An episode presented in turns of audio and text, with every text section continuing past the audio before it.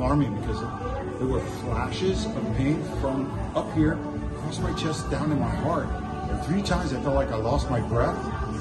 So I, I asked the Apostle to pray for me, and she did, and I felt better. But tonight, in the worship, it was amazing. Just in the presence of the Lord, I felt complete, look at this, complete restoration of movement, no pain, no hindrance. I was able to raise my hands and just totally worship the Lord. So thank you, Jesus.